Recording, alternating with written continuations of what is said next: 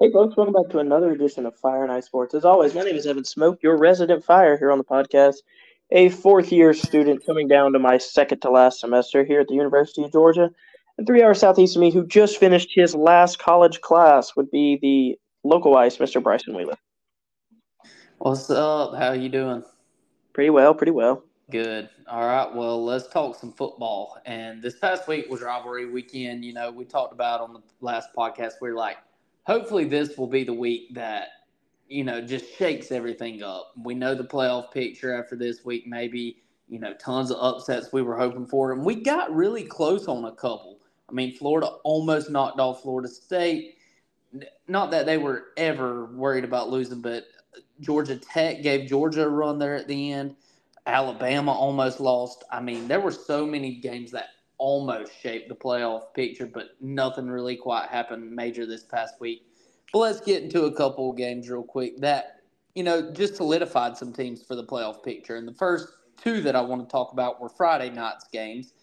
And we had Texas beating Texas Tech in a game that me and you both thought was going to be a pretty close game. Texas yeah. throttles them 57 to 7. Quinn Ewers looked great. The whole Texas offense was great. Uh, they ran for there, uh, who's the blue guy?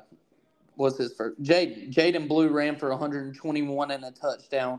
I mean, Texas's offense was clicking on all cylinders. Their defense was great. Then on the other side, Oregon, who is in many people's eyes the hottest team in the country right now, they beat a really good Oregon State team who, now that we know, did know that they were losing their coach already, and did that, you know, affect the way that they played in that? I don't know but Oregon wins 31 to 7. What are your thoughts on those two playoff teams, you know, solidifying their resume? Yeah, I mean, that's exactly how you want to enter conference championship weekend on a high note, especially really hot like that. Texas now gets a date with Oklahoma State at Arlington. Oregon gets a rematch with Washington out in the desert in Las Vegas. And both of these teams are going to be riding really high into these games. Um, they're they're both heavy favorites in these games, and we'll, we'll talk about them later. But I think that they're all firing on the right cylinders, and it's you know football's a little bit different than baseball, but always when you get to the postseason, you want to be as hot as you can, and, and we've seen it a lot more in baseball. But if these teams get a chance at the top four, they're going to be able to make some noise. Absolutely. All right, well, let's get into the biggest game of the weekend. It is referred to as the game, so I mean, it has to be the biggest. Michigan and Ohio State. It was a really, really fun game to watch, back and forth Michigan ends up pulling this one out by six. Ohio State did have that last drive real quick right there to try to make a statement and win the game, but Kyle McCord struggles once again. He threw two very costly interceptions in this game as the Michigan defense was just way too much for this Ohio State team. JJ McCarthy once again looked a little lackluster, didn't turn the ball over, but didn't do anything flashy. Blake Corum was really good though, had 88 yards and two touchdowns on on the ground. Now they get Iowa this week. They're 23 and a half point favorite, I think it is. We all expect them to win and make it to the playoffs. But what are your thoughts on this game? Yeah, I mean, Michigan handled business, and, and you talked about it being back and forth, but Ohio State never had a lead. Michigan kind of slowly controlled the game. It was very methodical. It wasn't any type of dominance, but they seemed to be the better team day in and day out. Um, you know, you, you look at Ryan Day, and it is going to bring up a lot of conversation in the media, and it already has. You know, he's one and three now in this game. Does his three straight losses, uh, his conservative play calling, especially in the first half, is that going to cause disruption? And some people thought he might leave Ohio State on his own free will and take the A&M job. Obviously, we know that's not going to happen now, and we'll talk a little bit about that later in the show as well. But I, there's nothing against Ryan Day. I mean, he's 56, what is he 56 and 7 against in his four years or something similar to that? And yeah. the six losses are in the playoffs and the other loss is oregon. So i mean he's very competitive. The problem is he just he hasn't been able to beat uh, this michigan tiger that's that's developed in the big ten and obviously we'll, we'll look to next year but it's it's a very real possibility that these ohio state fans are not going to be happy for another 360 days at this point until they can beat that team up north yeah, and Ryan Day's a great coach, and people lose the side of that because he hadn't been able to beat Harbaugh. But Harbaugh could not beat Ohio State when he first went to Michigan, and now see what he's doing. Sometimes coaches just need a little bit more time. Ryan Day, I get it. You know, he came in with all this talent and all that, but I think he's a really good coach. He's a great recruiter. I think he's the guy at Ohio State, and I think he is going to finally get over the hump in the next couple years. Just give him a little more time. I think he's going to do wonders there at Ohio State. Let's get into the greatest game of the weekend, though, in my opinion. It was one of the best games I've watched all year, if not the best. Alabama and Auburn, the Iron Bowl. And Jalen Milroe put on another show, threw for 259 and two touchdowns, ran for 107 on the ground as well. And, you know, we keep talking about Milroe week after week and how he's improving the job that Tommy Rees and Nick Saban have done with him. And it's just amazing. And the throw that he made to beat Auburn in the final seconds right there on the fourth and 31 play – everybody's talking about oh it was luck and this and that and they shouldn't even been in that position and maybe you're right but that was the best throw i've seen jalen milroe make all year one of the best throws i've seen any quarterback make all year to isaiah bond in the back corner of the end zone that throw is so much harder than people think and i put a lot of blame on auburn for only rushing two in this situation and then having a qb spot What's good for a QB spot on fourth and 31 at the 31 yard line? Milroe's not running for a 31 yard touchdown there. But Alabama survives. They keep, you know, their playoff hopes alive, get a big test with Georgia this week. What are your thoughts? Yeah, I mean, the, the Iron Bowl, obviously, in Jordan Hare has all of these chapters and stories, and we saw another one this past Saturday. But I think the biggest takeaway from this game is just the resiliency that Alabama showed. I mean, they get gifted the muffed punt by Auburn, and Auburn had played a pretty decent game up until that point. But the last two, three, four minutes, you know, they kind of came back down to earth, regressed to the mean, as some people would say, and you know they muffed the punt. They're inside the ten, and then you get the bad snap. You get the second penalty of the day where Jalen Milroe is across the line, throws an illegal forward pass, and you end up in fourth and thirty-one. And what do you do after rushing him all day? You only rush two instead of five. It's a very bad call by the Auburn defense, and I think everyone even them knows nine out of ten times. Um, if they do that, the end result might be similar, but they would never do it again in this situation. But it was an amazing throw by Milroe. There is nothing I could say negative about his play Saturday other than the illegal forward pass. He needs to have a little bit of more awareness, but he's progressed so well, especially since that Texas and getting benched versus South Florida. He has just improved week in and week out, and he is not a Heisman contender like he like he proclaimed himself to be in during the post game, but he has made himself into the conversation. And if he comes back, he's going to be one of the favorites to win it in 24. Um, just a really great play, a stroke of luck in in the sense of that Auburn chose to run that. But the play itself was probably one of the better plays we've seen all year. Hats off to Saban and them. They escaped Jordan Hare, and like you said, they get a great date, a potential.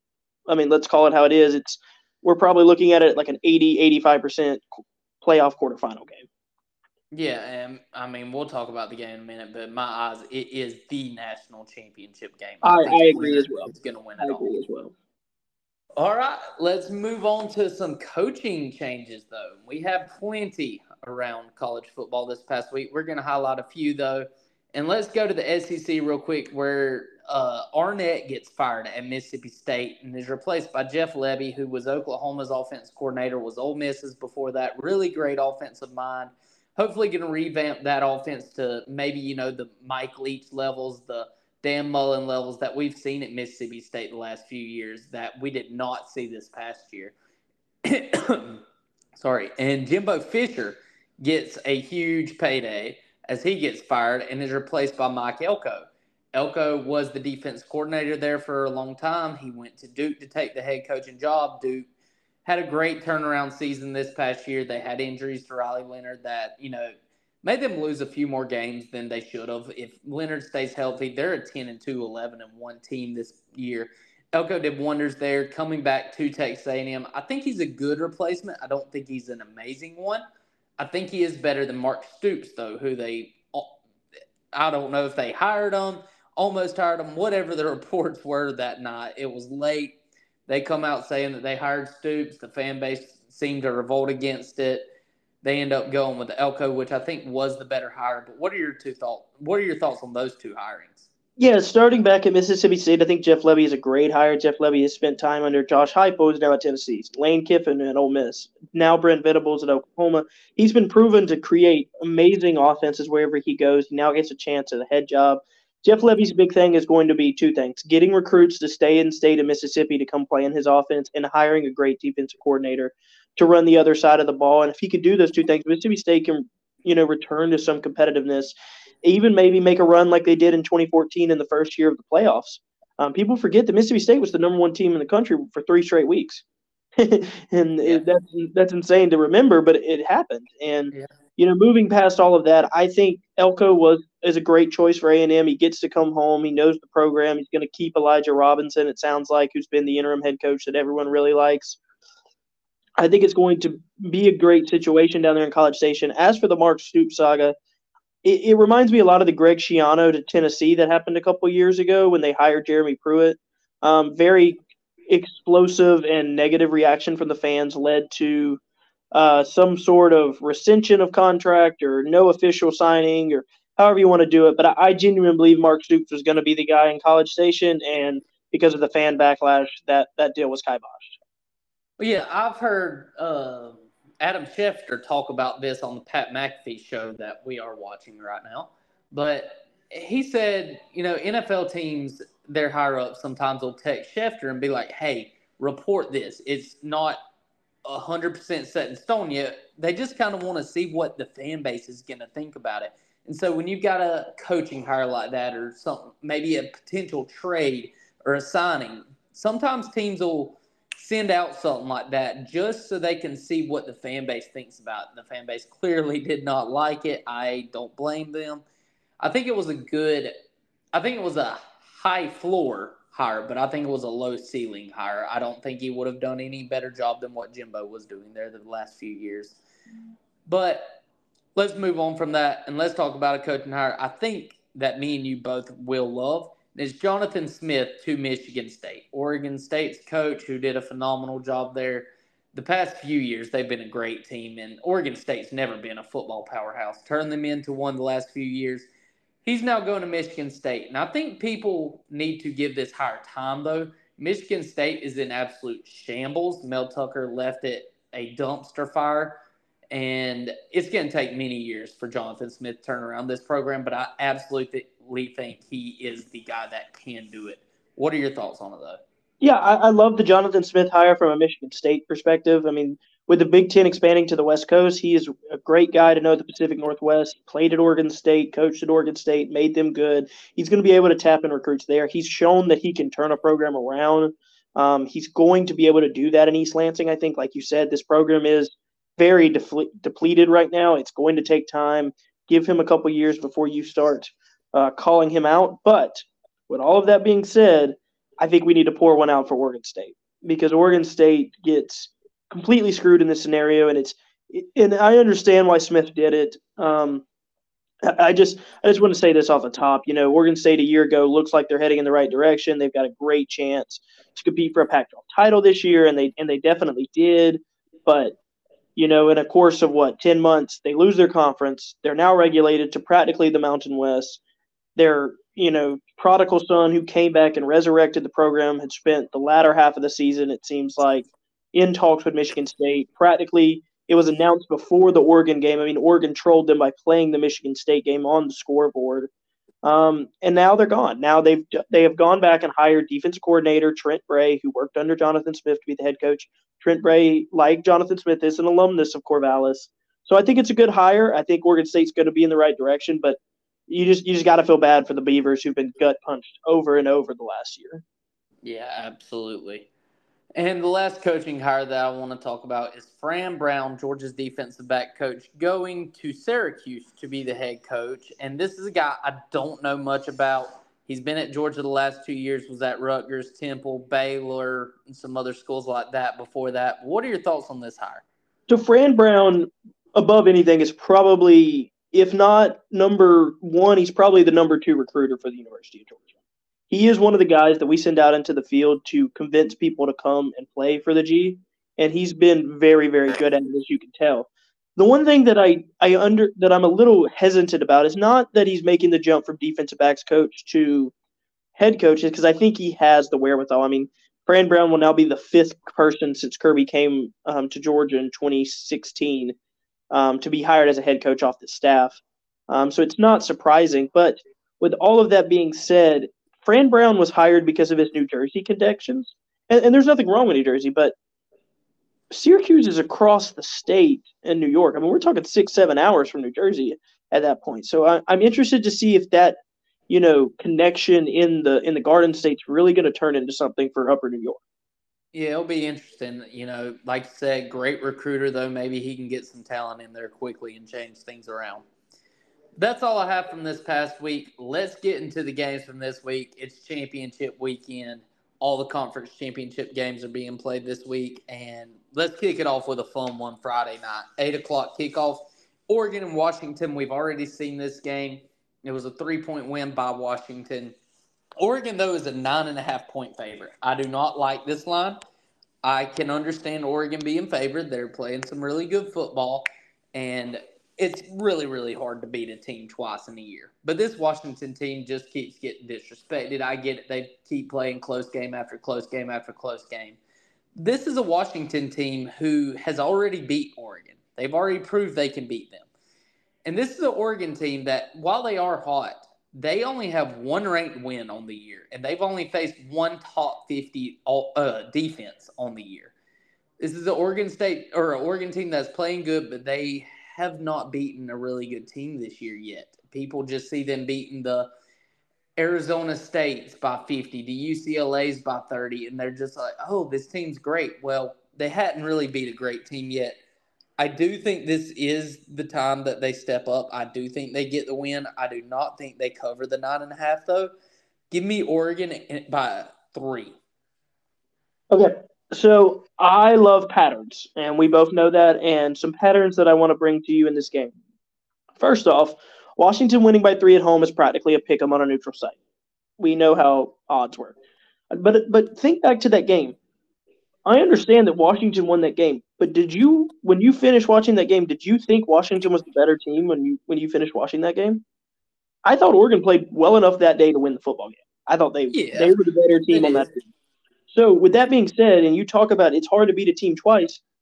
If we're in my assumption, I think Oregon played well enough to win that game. Washington can now go back and adjust. You talk about it's hard to beat a team twice. In the Pac 12 championship, when teams have met prior before, they've played eight times.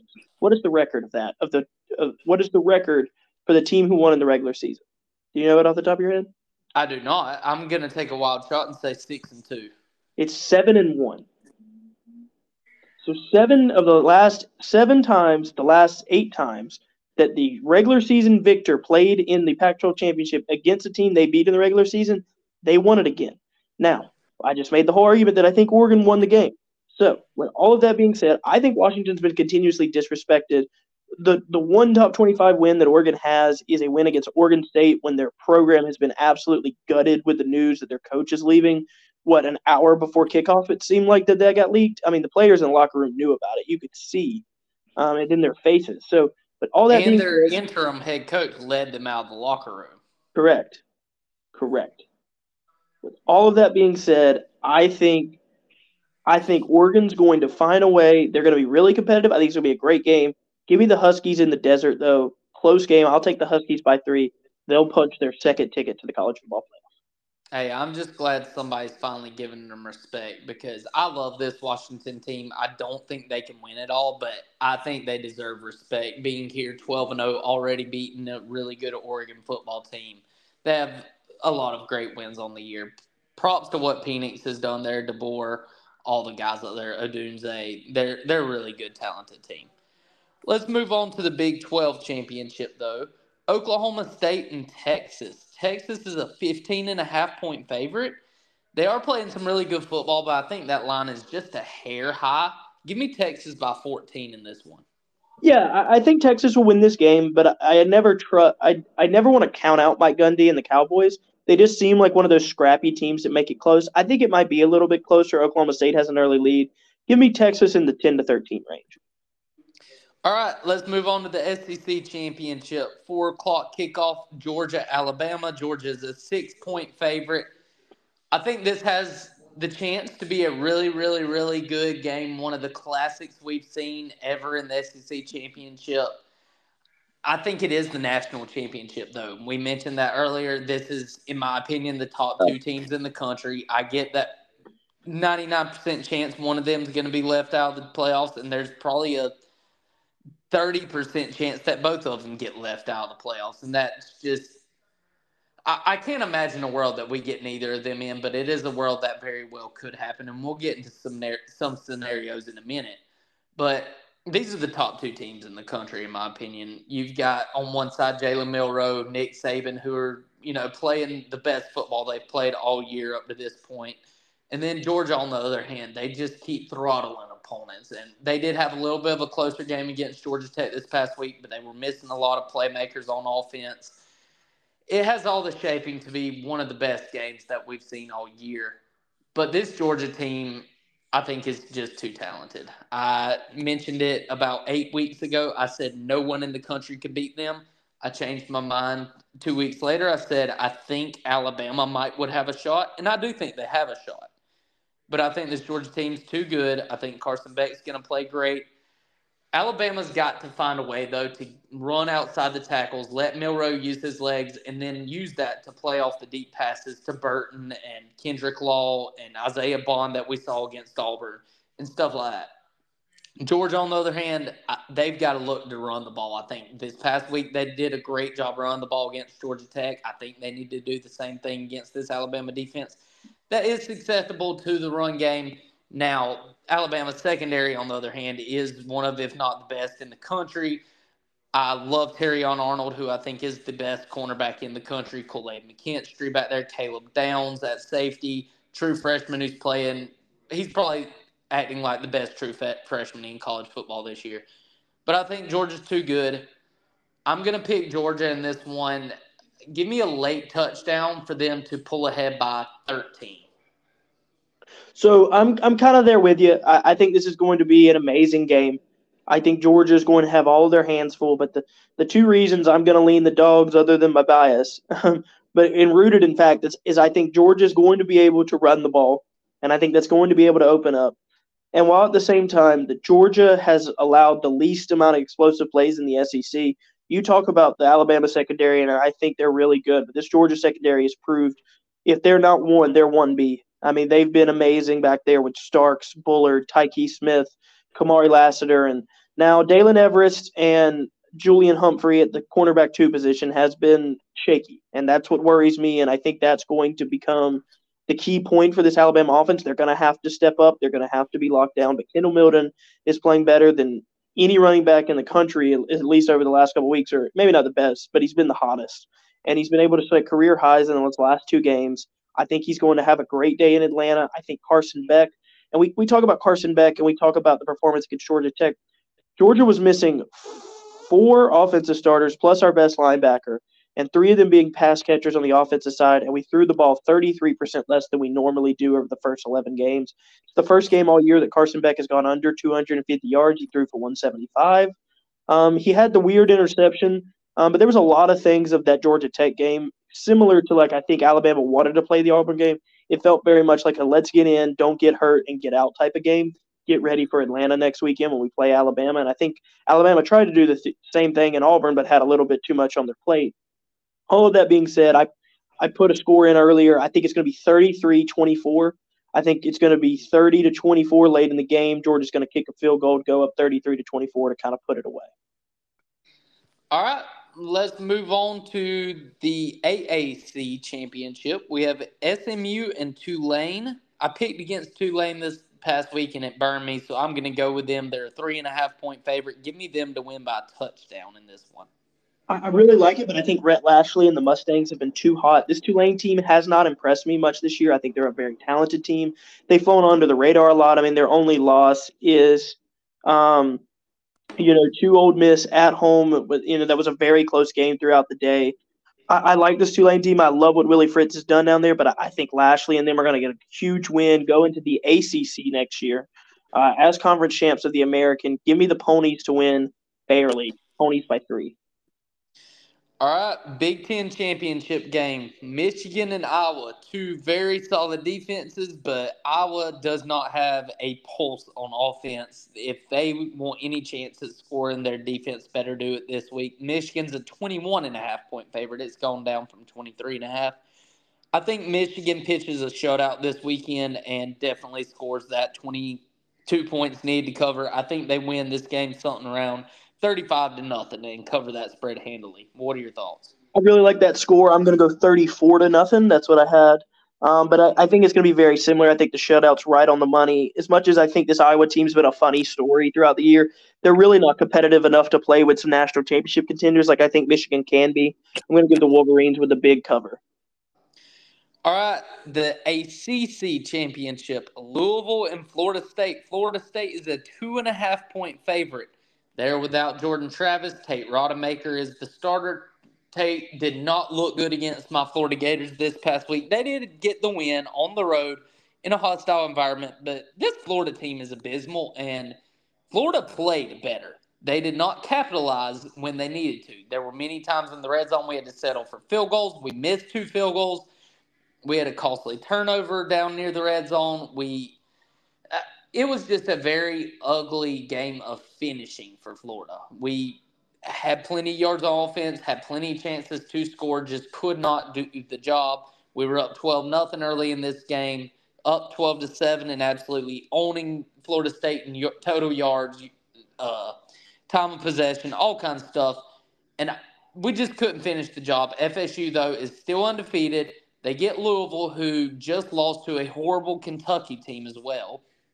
I, the FSU I, I don't see them as a playoff contender, even though even if they win this, I do think they will get in if they win. I do not think they should. I don't think they're top fifty team with Tate Rodemaker in there. If they get Georgia in the first round of the playoffs, it's going to be worse than the TCU game was this past year. Florida State's horrendous without Jordan Travis, and I think that's going to show this next weekend. I think Louisville's going to beat them. I think they beat them by ten. But what's your pick? Very interesting. So I, I, would have took Louisville to play this game, but I, after what I saw at home versus Kentucky, I don't know if I can. And, and the reason I think Florida State will win this game is because I think the defense is going to put a lot of pressure on Jack Plummer.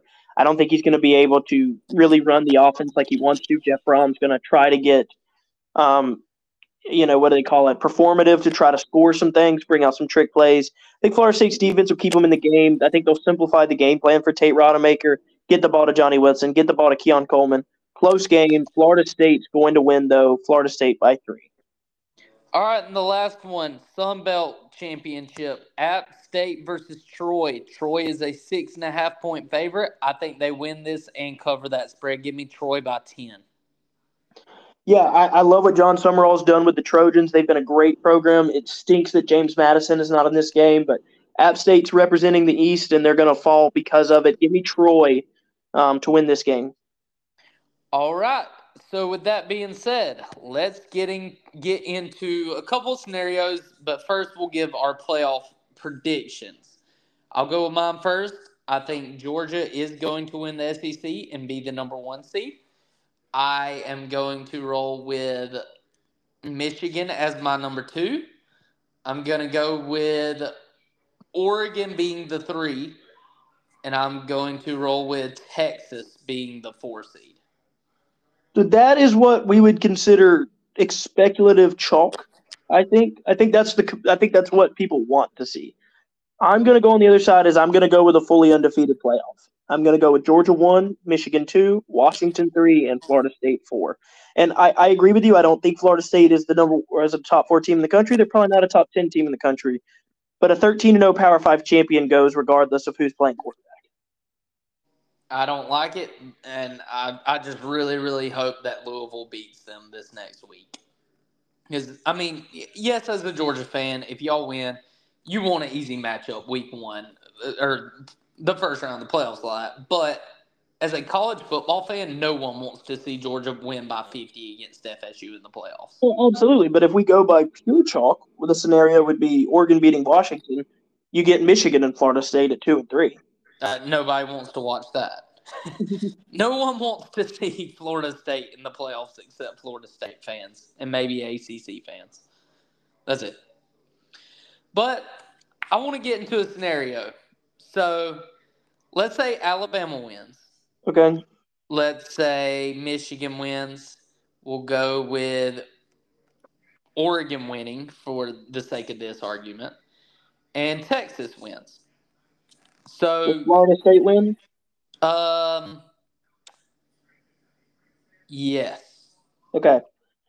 Well, first off, what it, the in some form, and they might not be the two, but Michigan and Florida State are in as undefeated Power Five champions. Yes. In that scenario, I think Oregon gets left out, and this I, is I think reasoning. they should. And I think this is my reasoning because I think Texas has the best resume of of them, and they beat Alabama. Alabama Yes. just would have beat the number one team in the country. And while Oregon has been ranked higher all season, Oregon has the worst resume, and they have the and I think they would have the worst. eh, But the thing that's going to get crazy is Oregon would have avenged their only loss, Yes. and people love that. Yes. So, I think in that scenario, there's a decent possibility that Texas gets left out, or not, excuse me, not Texas, Alabama gets left out, but it should be Oregon at the five. Yeah, and I agree with this. And you know, the the comparison needs to stop being who's going to get in Alabama or Texas. It needs to be Alabama or Oregon. And let me just go over a few things real quick here. Alabama's strength of schedule 31st.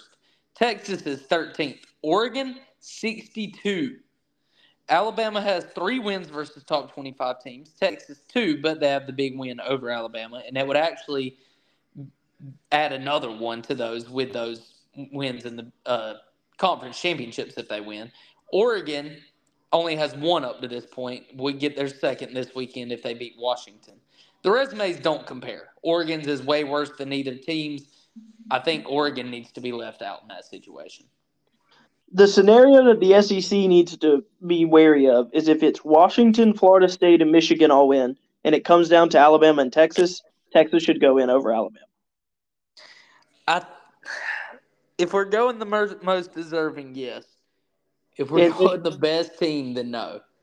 You can okay. This is my opinion on this. And as much as I think Alabama would beat all four of those teams and win a national champ- championship, if you say that Alabama gets in over Texas and they have similar resumes and they played head to head in Alabama's home stadium and Texas beat them, then there's no reason to play the regular season.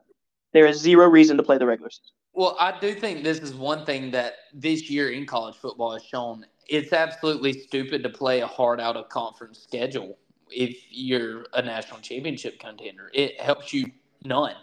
If you win, props to you. Woohoo. Nobody really cares. If you lose, your season could be done.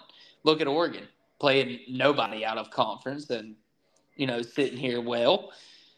Eh, You Michigan, they played nobody out of conference, sitting here well you know, and then you've got teams like Alabama and Texas who play head to head, and now they will be in the same conference next year, but they're not right now, and Alabama's getting punished for playing a harder schedule. So it just shows don't schedule hard out of conference games. Yep. But one more thing I want to get into in college football before we get into bowl predictions, I want to talk about if the Heisman Trophy race was today, who would you pick to win it? Who, And do I, who would I pick or who do I think? Uh, let me just hear who would your vote be, and then I want you to th- say who you think is going to win it. My vote would be Jayden Daniels. I think he had the best season, and I understand that his team had three losses, but so did Tim Tebow, so did Lamar Jackson, so did Robert Griffin III. And all three of those years, they were the best players in college football. Jayden Daniels has been the most valuable to his team. He has been the best player in college football. He would wi- he would get my vote. He gets mine as well. Now, I think Bo Nix wins the award. Even with a loss this weekend? Um, no. If he wins, he wins it. If he win, if they win, he wins it. If they lose, it's Daniels. I don't think Penix can win it. Yeah, and I've got all the stats right here. Jayden Daniels is leading all three in rushing yards, total yards, passing touchdowns, rushing touchdowns, total touchdowns, yards per attempt rushing, yards per attempt passing, yards per play, quarterback rating, passing rating, plays of 20 plus yards, points responsible for.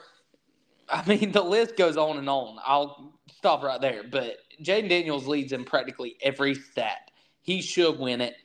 I do think, though, Oregon is going to win this week. I think Bo Nix is going to win the award.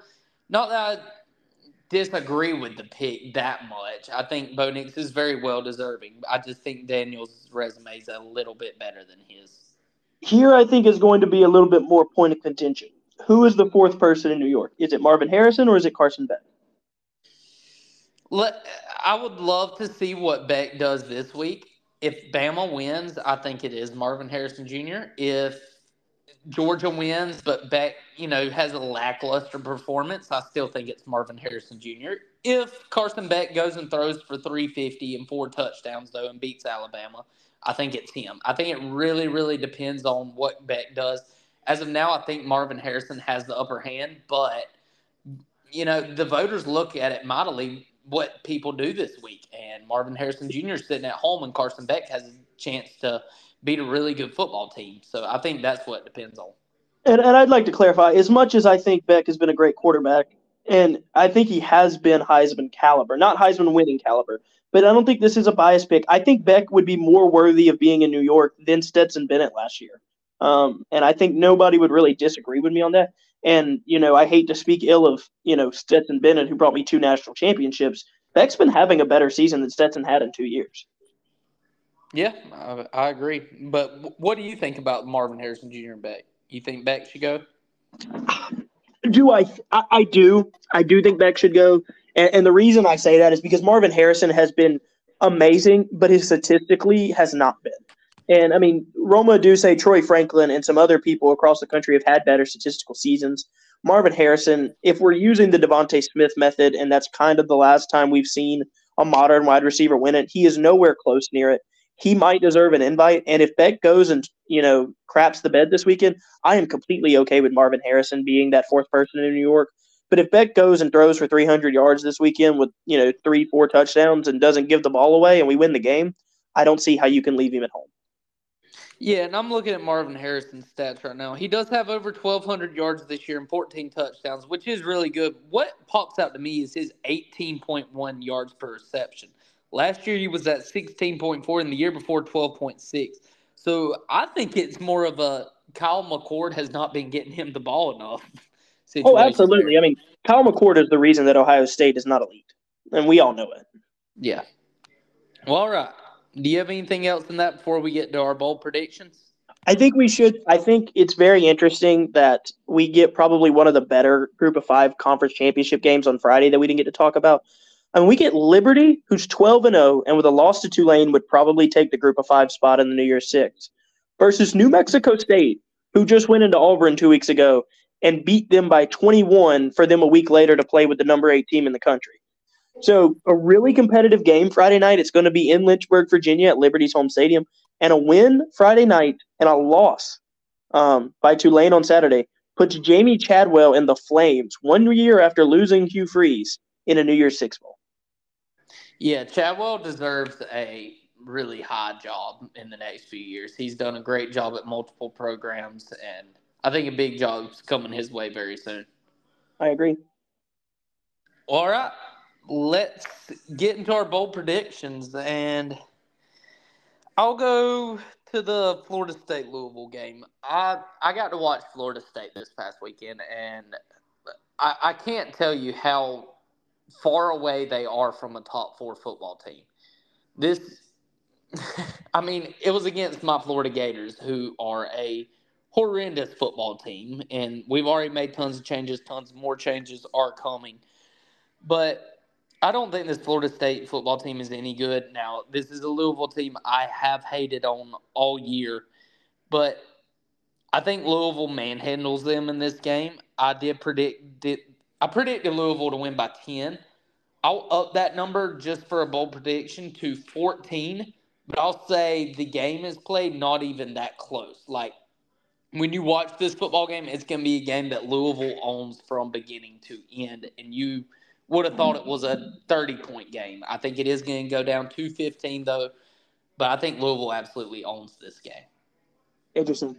I'm going to go to the national championship, aka the SEC championship, and I think the reason Georgia can win this game win this game comfortably is going to be pressure on Jalen Milroe, and I think Jalen Milroe has proven that he's he likes to throw the ball long, but I think our secondary, especially our safeties, Tykee Smith, Bullard, Malaki Starks, have been elite this year.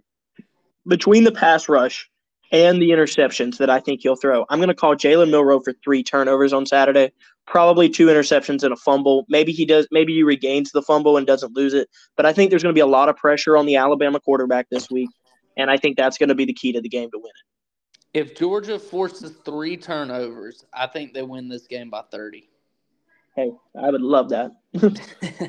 I, I, don't think it's that far from reality. I think I, I, think this Georgia team has kind of showed two different selves. They've showed the one that against Ole Miss and Tennessee and uh, Kentucky, Kentucky that has been really, really, really, really good and showed you know glimpses of the past two years teams. But then we see games such as the South Carolina game, the Georgia Tech game this past week, and the Missouri game where they look beatable and it's really just going to depend on which one shows up. If that one shows up, Alabama may win this game. They could win by 10 plus.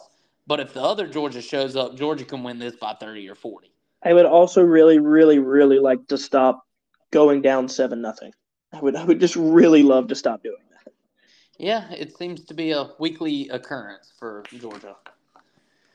But all right, do you have any last words before we wrap it up? I do not. I'm all excited right, for a good weekend of football. Absolutely. Go Braves, go Hawks, and go Falcons.